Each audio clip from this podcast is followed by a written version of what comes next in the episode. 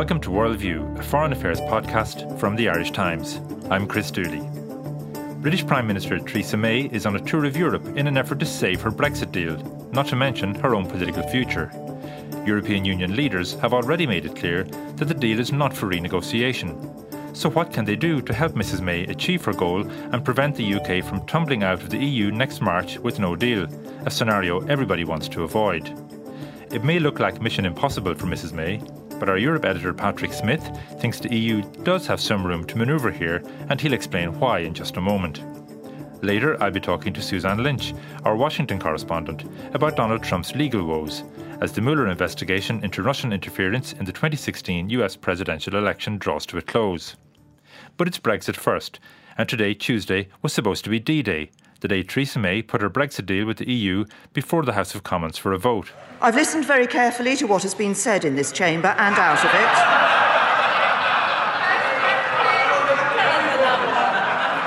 to what has been said in this chamber and out of it by members from all sides. Facing certain defeat, however, Mrs May pulled the plug yesterday on that vote and announced she was going to Brussels to seek reassurances about the issue that has proved the most intractable throughout the Brexit negotiations, and that is the Northern Ireland backstop.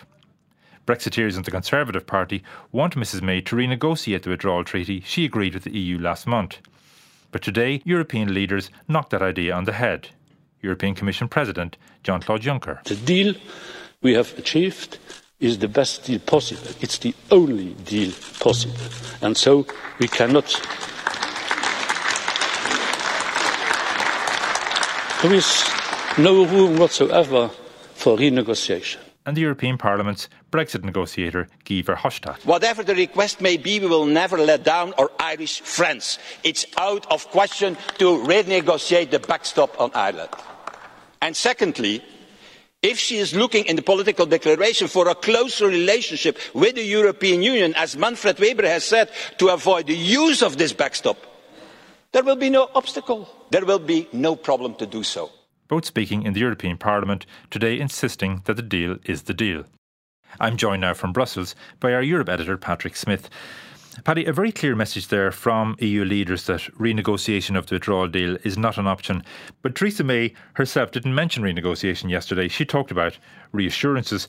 Are there reassurances the EU might be able to offer that could make a material difference to the deal that she can bring back to the House of Commons? Yeah, I think she's completely on side with the uh, idea that she can't renegotiate the, the, the main deal. But as Ireland learned uh, in a couple of referendums when it rejected European treaties, it's possible always to go back and get little bits added on to the end of treaties, by the way, by way of protocols or declarations. And so the British are, ex- are exploring that possibility. Um, the point about the declarations, though, in the past, and it's something that has to be understood, it might be stating the obvious, but is all that they can do is clarify what's in the text. They can't change the text and, and so the Irish declarations that happened uh, at the time of uh, there, was, there was one about uh, Irish neutrality, one about abortion. All they did was reiterate, in fact, uh, the implications of, of the treaty in language for the Irish. Um, that, that's what will happen this time. Now, here we have a, a, a particular problem, um, and that is the backstop. And the Mrs. May made it quite clear in her speech yesterday that she actually understood the logic for the backstop. Uh, she believes it is crucial to maintaining peace on the island of Ireland, and uh, she's committed to to maintaining a commitment to uh, a frictionless border.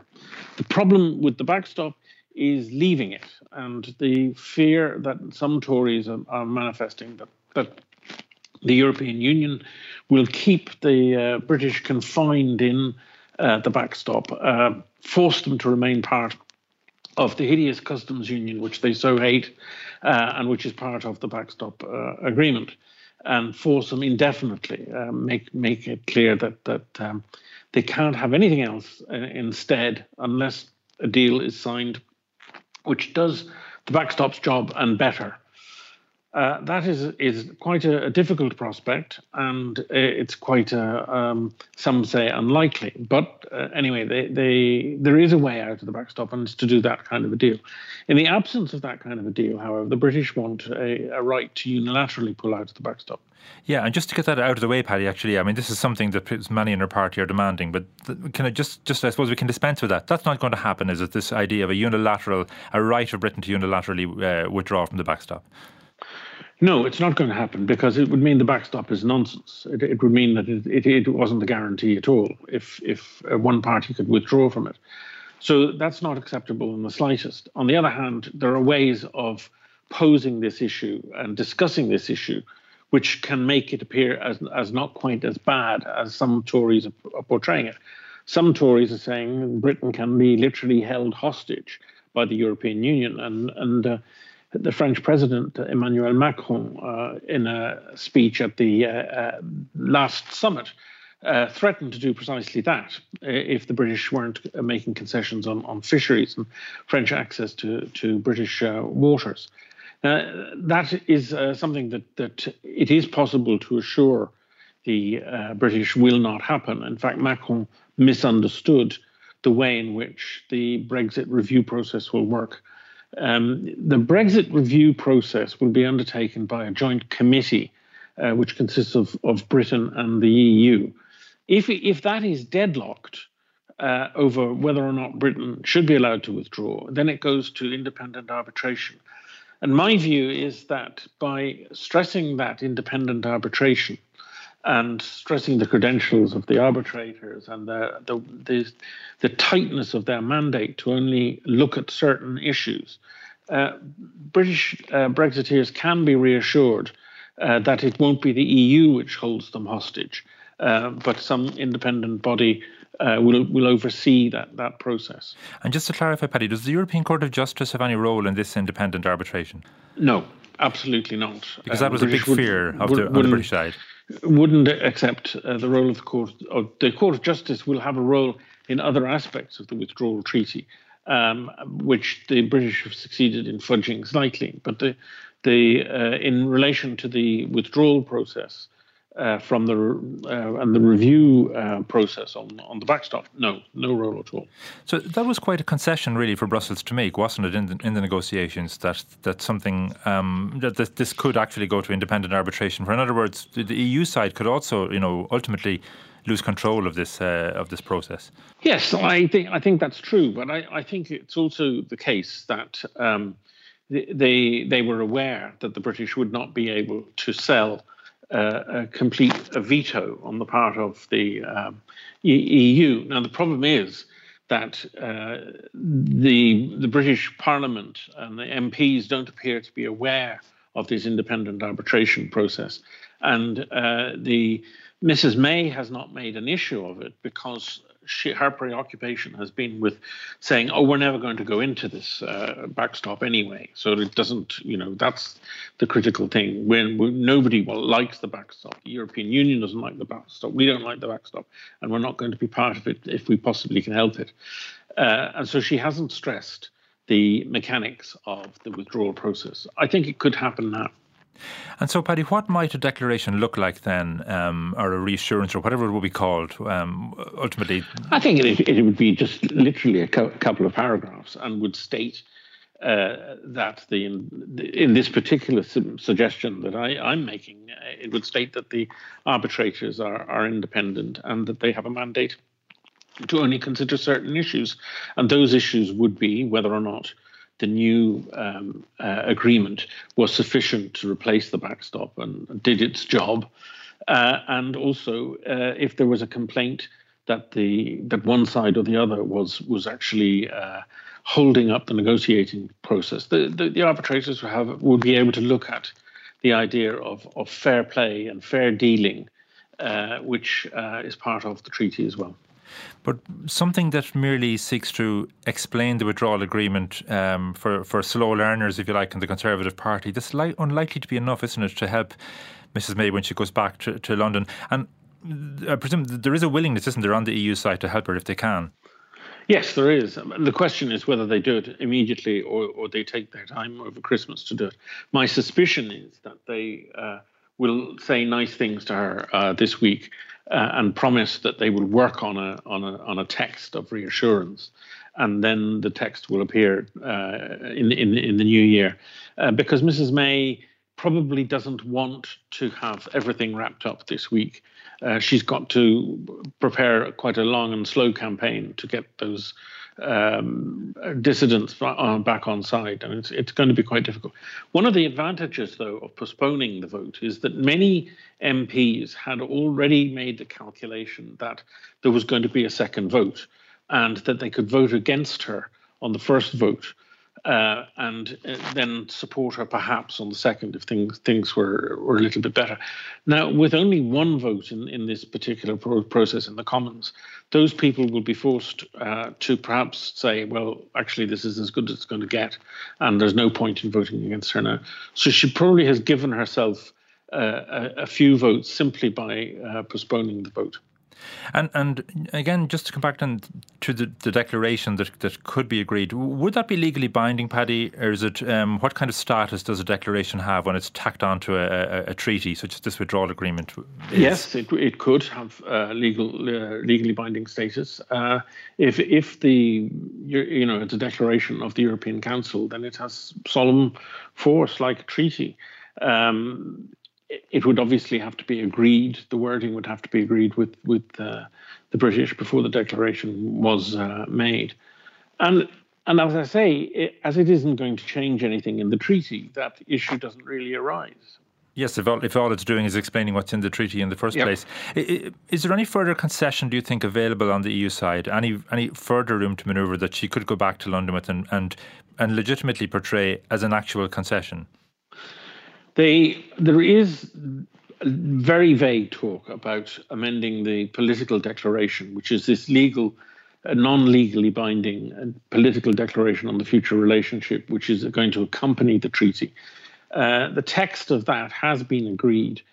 Uh, it is not as fixed as the, the treaty because the language isn't legal for and, and it isn't legally binding as well. So there have been suggestions that she might like to amend that. The problem is what exactly she would do to amend that, and and uh, it's not really very clear because uh, the the text was actually quite sympathetic to uh, British positions on, on, on a lot of issues.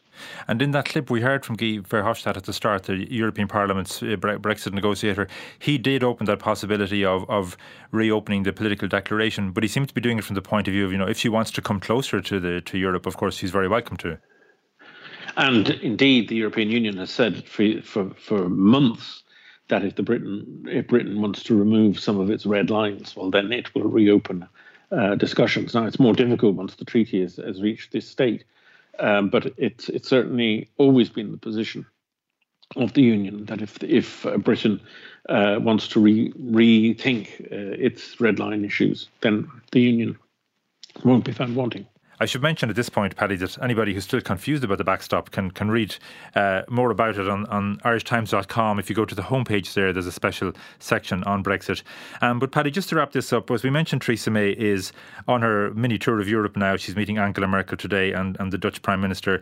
And then all of this leads into the EU summit at the end of the week. What are we expecting now from the summit now that this deal is not in place? And of course, people had hoped it would be ratified on the British side uh, by the House of Commons by this stage.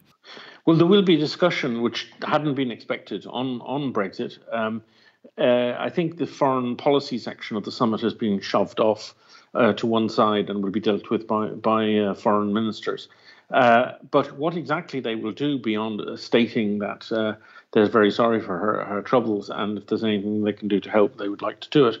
Um, as long as it's not reopening the treaty. That that really seems to me to be the extent of, of the discussion. The other thing is uh, that the uh, emphasis here has begun to move again towards um, intensifying preparations for a no no deal uh, Brexit uh, and making sure that everything is in place uh, if the worst comes to the worst. And the, the problem with with her postponement of this vote is that it, it does appear to make that more likely and making people quite jittery. Okay, Paddy, thanks for that. Next up, it's Suzanne Lynch on the Mueller investigation. There's things in life you just can't control like the weather, the traffic, or the fact that spilled coffee seems to love white shirts. But it's all good, because there's something you'll always be able to control your company's finances.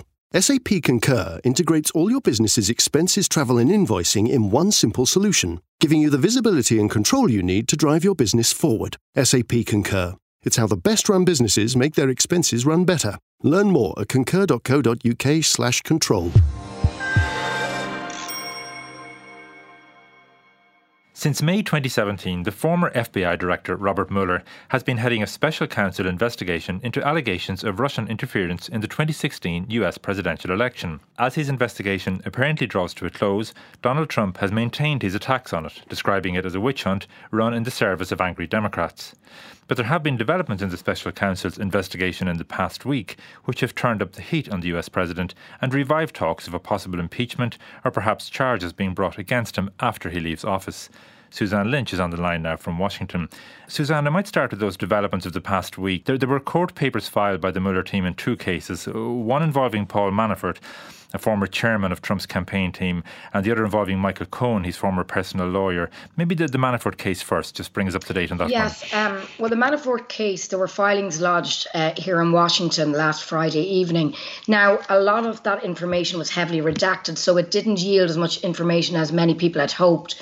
What's significant, though, is that Paul Manafort, who was charged on various offences back in August uh, and had subsequently been seeing out his time uh, before his trial in, in solitary confinement.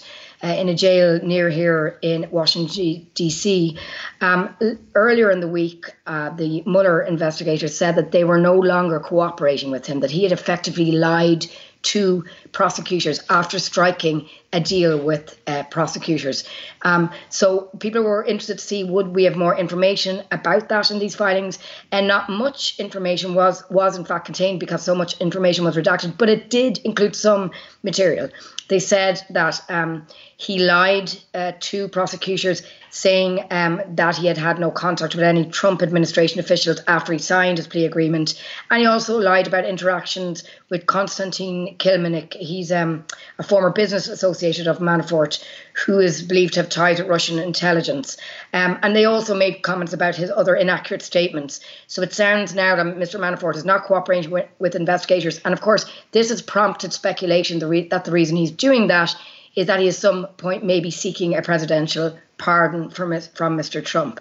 So that's where we are with uh, Paul Manafort. And actually, Suzanne, I don't want to get sidetracked too much by Manafort, but just to remind people why he's in jail in the first place. Yeah, there, he, there were various charges against him in August in two courts in Washington and in Virginia, but they were really to do with other issues, not particularly to do with President Trump. There's a separate the Mueller investigation in a sense, and they were to do with lobbying. Um, he did huge work for a number of foreign governments, uh, including uh, pro Russian figures in Ukraine and travelled to Ukraine a, a, lot and did not disclose that activity with foreign entities. So that that's his main the main reason uh, he was arrested, and other uh, tax issues, a lot of serious tax issues, not declaring income, etc. So, and Donald Trump, of course, has, has stressed that that one of the main reasons uh, that Manafort is in legal trouble is is because of these issues that were going on before he became involved with the Trump campaign. But of course, the key issue is that he was Trump's campaign manager um, during the time when uh, there there was Russian interference in the election. So that's what we understand the special counsel is probing. And then last week, significantly, the Guardian newspaper um, reported that Manafort visited Julian Assange, uh, who's in the Ecuadorian embassy, uh, and the suggestion being there that there may be a link between WikiLeaks uh, and the information, the incriminating uh, negative information about Hillary Clinton and Trump's campaign manager, except, uh, effectively. Although I think the, the, Guardian has, has been backtracking to some degree from yeah, that story, exactly, yes. it's, it's, not quite quite. It was only the up. Guardian that reported that. Absolutely, yes. yes Now, um, in terms of the, the potential legal difficulties for Donald Trump, maybe the Michael Cohen case for, from the papers lodged in that case might have more significance. Uh, just tell us about that mm. one. Yeah, so Michael Cohen was Donald Trump's lawyer and fixer for about a decade or so. Uh, he worked closely with him in New York and was very much in the Trump inner circle. But that all changed last April when he was arrested. Um, there was a raid on his his property, on his on his home, in, on a hotel room, in his offices in New York. A very high profile raid by the FBI. And since that, again, we don't have all the details on that, but since that, essentially, uh, Michael Cohen has turned against Trump and he is cooperating with investigators. Now, the key issue that, again, we already knew this was that he has said he had arranged a payment to two adult film stars, including Stormy Daniels, uh, for Donald Trump. Um, now, Donald Trump supporters make the point well, you know, he would have done that to protect Donald Trump's marriage. These alleged um, uh, dalliances, to use that phrase, took place while he was married to Melania. But the issue, unfortunately for Donald Trump and Michael Cohen, is that prosecutors see this as a potential uh, violation of campaign finance laws that effectively they paid off these women to keep them quiet during the election campaign so as to not to dam- damage Donald Trump's standing during the election. So that's where the legal difficulty is for Donald Trump. So on Friday there were more papers filed on the Michael Cohen sentencing. He hasn't been sentenced yet, but a lot more information than that. And we saw the language from prosecutors were very, was very strong here. They said that Michael Cohen had broken campaign finance laws and in the process had deceived the voting public by hiding alleged facts uh, that he would have believed would have had a substantial effect on the election. And they talk about him seeking to influence the election from the shadows. And crucially, they say these papers that Donald Trump directed him. Donald Trump is referred to as individual one in these papers. They say that Donald Trump was um, absolutely involved with this instructed him effectively to do this, and that's why uh, Donald Trump could be in legal difficulty on that. And again, I suppose just to be clear, there was a payment to one adult film star, uh, Stormy Daniels, and the other was to uh, former Playboy model Karen McDougal. I hope I'm not making myself sound like an expert in, in this no, area. you're right. You're 100% right there, Chris. Yes, um, yes. And how, how has Trump responded to these developments? Well, Trump essentially said that the papers on Friday uh, vindicated him. He said totally clears the president, he said on Twitter. And to an extent, I think there was a sigh of relief at the White House because they knew these papers were coming and they were worried what was in them.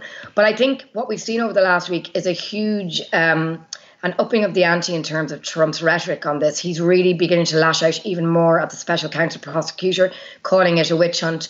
Um, there's also been other bits of information. For example, um, not to get sidetracked on this issue, but John Kelly, his White House chief of staff, has just been essentially let go by Donald Trump. And there were reports, again, we have to be careful, it was only one network, I believe, reported this, that John Kelly himself was interviewed by the special counsel, Robert Mueller. That's potentially significant because John Kelly only began a stint as chief of staff last August, so well into the Trump presidency. He was not around um, during the campaign, which you know Mueller has been looking at. So this would suggest or, or could imply that if the prosecutor is speaking to John Kelly, well then it could be more on the issue of obstruction of justice, on how the Trump administration potentially tried to shut down the Mueller investigation. Um, so again, that's something to kind of that's alarm bells ringing again that that the special counsel is getting closer and closer to Donald Trump's inner circle. And of course, in the last few weeks, we know that Donald Trump submitted written answers to requests for information from Robert Mueller. Um, so that has happened in the last few weeks. Of course, nobody knows what's in those answers, but but Donald Trump does. Despite Trump's continued attacks on, on the Mueller investigation, and he has ramped them up and ramped them up really th- throughout it, it has already had a considerable degree of success, hasn't it? Yes, um, I think a lot. Of, I think his strategy is to fight back as as he always does, and he's trying to get the message through to to the public, and this will be supported like networks by networks like Fox News that this is a witch hunt, that there's nothing really huge in this. And of course, history has a precedent here.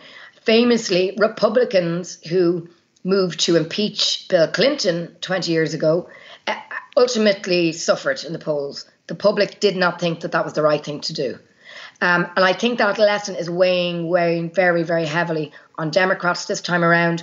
We saw during the midterm elections that Nancy Pelosi, uh, the, the head Democrat in the House, essentially instructed her troops, if you like, not to focus on impeachment, not to talk about the Mueller investigation, instead to talk about things like finance, healthcare, etc., bread and butter issues. Now, the big issue now for Trump, of course, is that we have a new Congress coming in, and Democrats are now going to be in control in the House, so they they have the power to um, initiate impeachment proceedings if they like. So that is why uh, Donald Trump uh, is now getting worried also because he does not have the protection of a Republican con- controlled Congress from January, uh, the beginning of January. And despite what Nancy Pelosi said, I mean, it does seem like some Democrats can't help themselves. I mean, in the last few days, we've had Jerry Nadler, who'll be the chair of the House Judiciary Committee, and he said Trump had committed impeachable offences. And there's also been talk from, you know, from other Democrats that maybe he'd face charges when he when his presidency finishes and so on. Are these kind of realistic assessments, or are, are some of these Democrats perhaps do you think they're getting a bit overexcited and Nancy Pelosi will sort of draw them back into line? Yeah, no, I think you're right, Chris. I think not to, now that they are, are taking control, we, I think we're going to see a more aggressive stance. And the congressman you mentioned, Jerry Nadler, he's going to be a hugely significant figure in the next few months.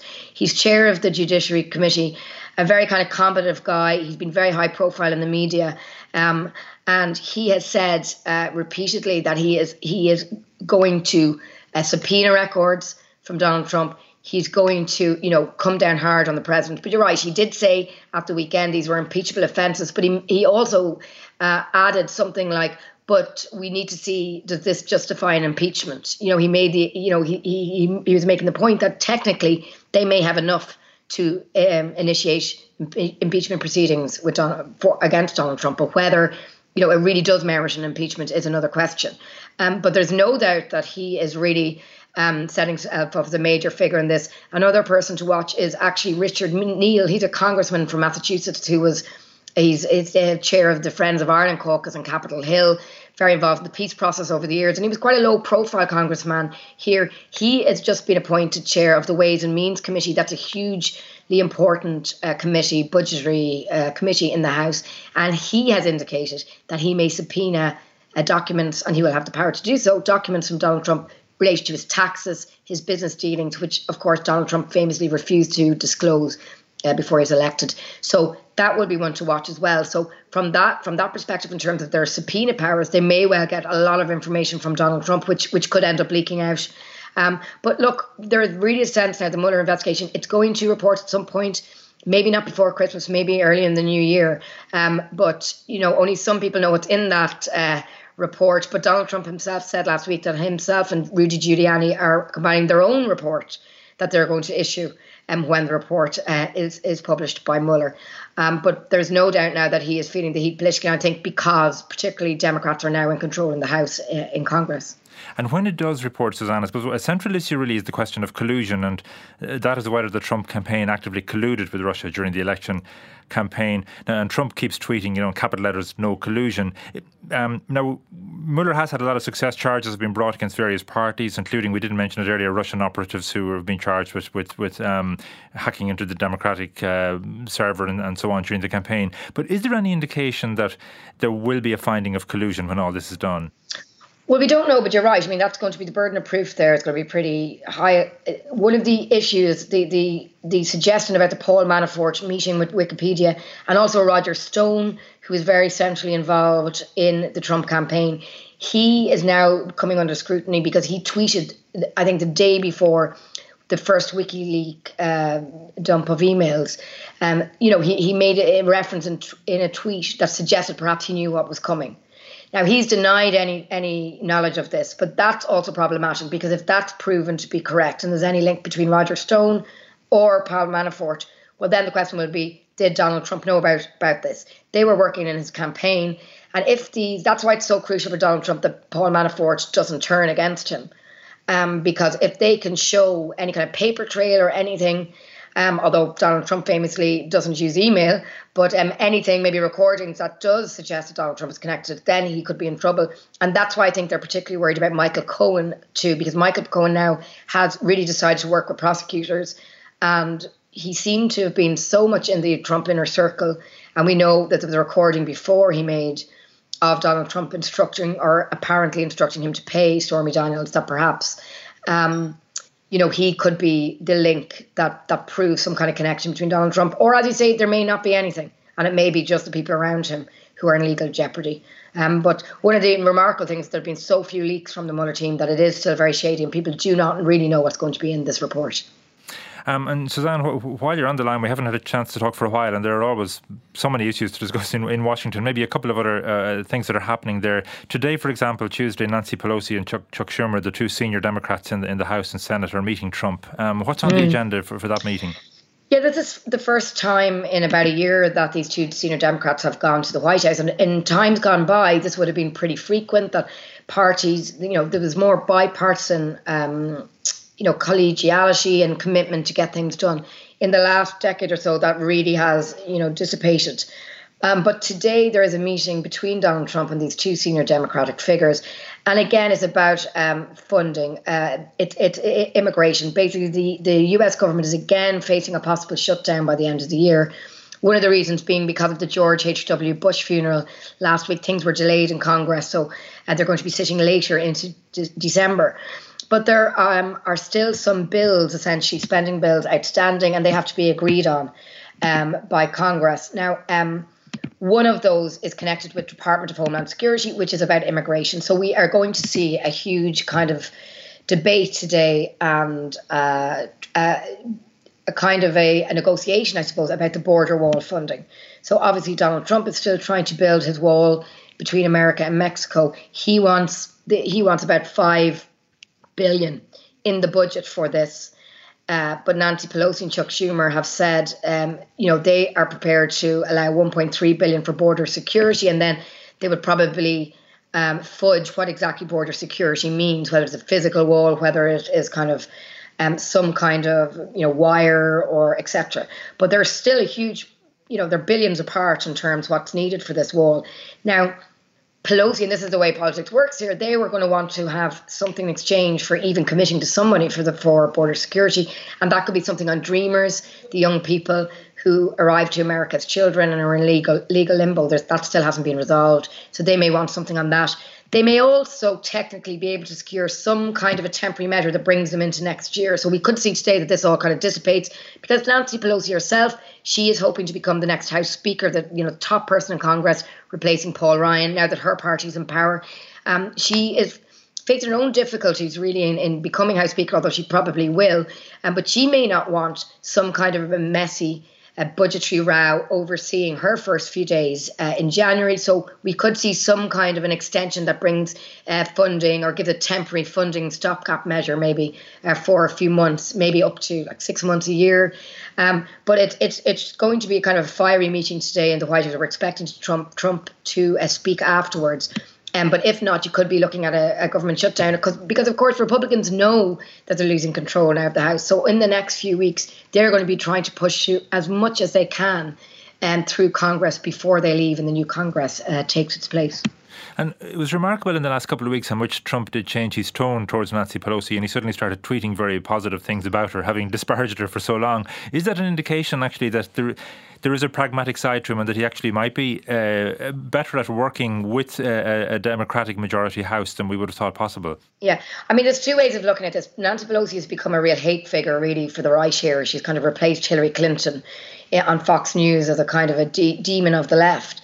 Um, and in a way, a cynic would say that Donald Trump is quite happy to have her as a foil for the next two years, that this will really rile up his base, etc. But you're right. I think there is an extent that maybe he, he is prepared to work with Nancy Pelosi. Um, obviously, Donald Trump likes to style himself as a great deal maker. And people, and I've spoken to people who've, who've been at meetings with Donald Trump who say, you know, he, he's much, he's more pleasant in that environment, that he is prepared to listen. He's, and he, he, as I say, he loves the idea of doing a deal. Um, and he doesn't take those kind of political differences that personally. Um, because he doesn't really understand or have an experience of the real bipartisan tensions on Capitol Hill. He's never really worked there. So there is an extent to which he may want to work with Democrats. And again, trying to maybe show himself as a statesman who's able to make compromise, particularly when he's in difficulty at the moment with the Mueller investigation. This might be a way of deflecting attention from that and trying to show, look, I'm a president who's getting things done and is prepared to work with Democrats on certain issues. And, and one other difficulty, Suzanne, to wrap up on, he's still looking mm. for a new chief of staff. Yes, that's the other um, really interesting story happening on Washington at the moment. John Kelly, his beleaguered chief of staff, eventually uh, Trump announced at the weekend that he would be leaving by the end of the year. But it did seem that he had expected Nick Ayers, he's a 36 year old um, political operative from Georgia who'd been working with Mike Pence, the vice president. He'd expected him to take the job. And essentially, uh, Nick Ayers turned him down over the weekend. He said he's moving back to Georgia to spend time with his family. Um, but of course, a lot of people believe it's much more than that. And Um, Mr. Ayers himself may have political ambitions and, of course, is worried about allying himself with Donald Trump. So essentially, we seem to have a situation now that Donald Trump is finding it difficult to find a chief of staff. Mick Mulvaney, um, the budget director, he's his name was out there, but he's his officials are strong saying he's essentially not interested. He doesn't want the job.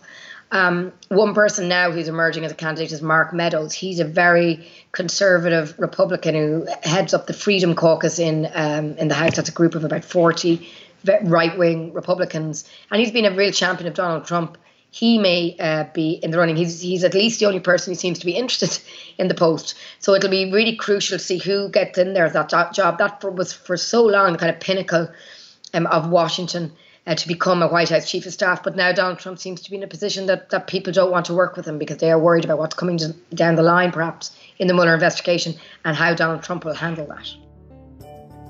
That's all for this week. For more on these and other stories, go to irishtimes.com. Thanks for listening. Goodbye for now.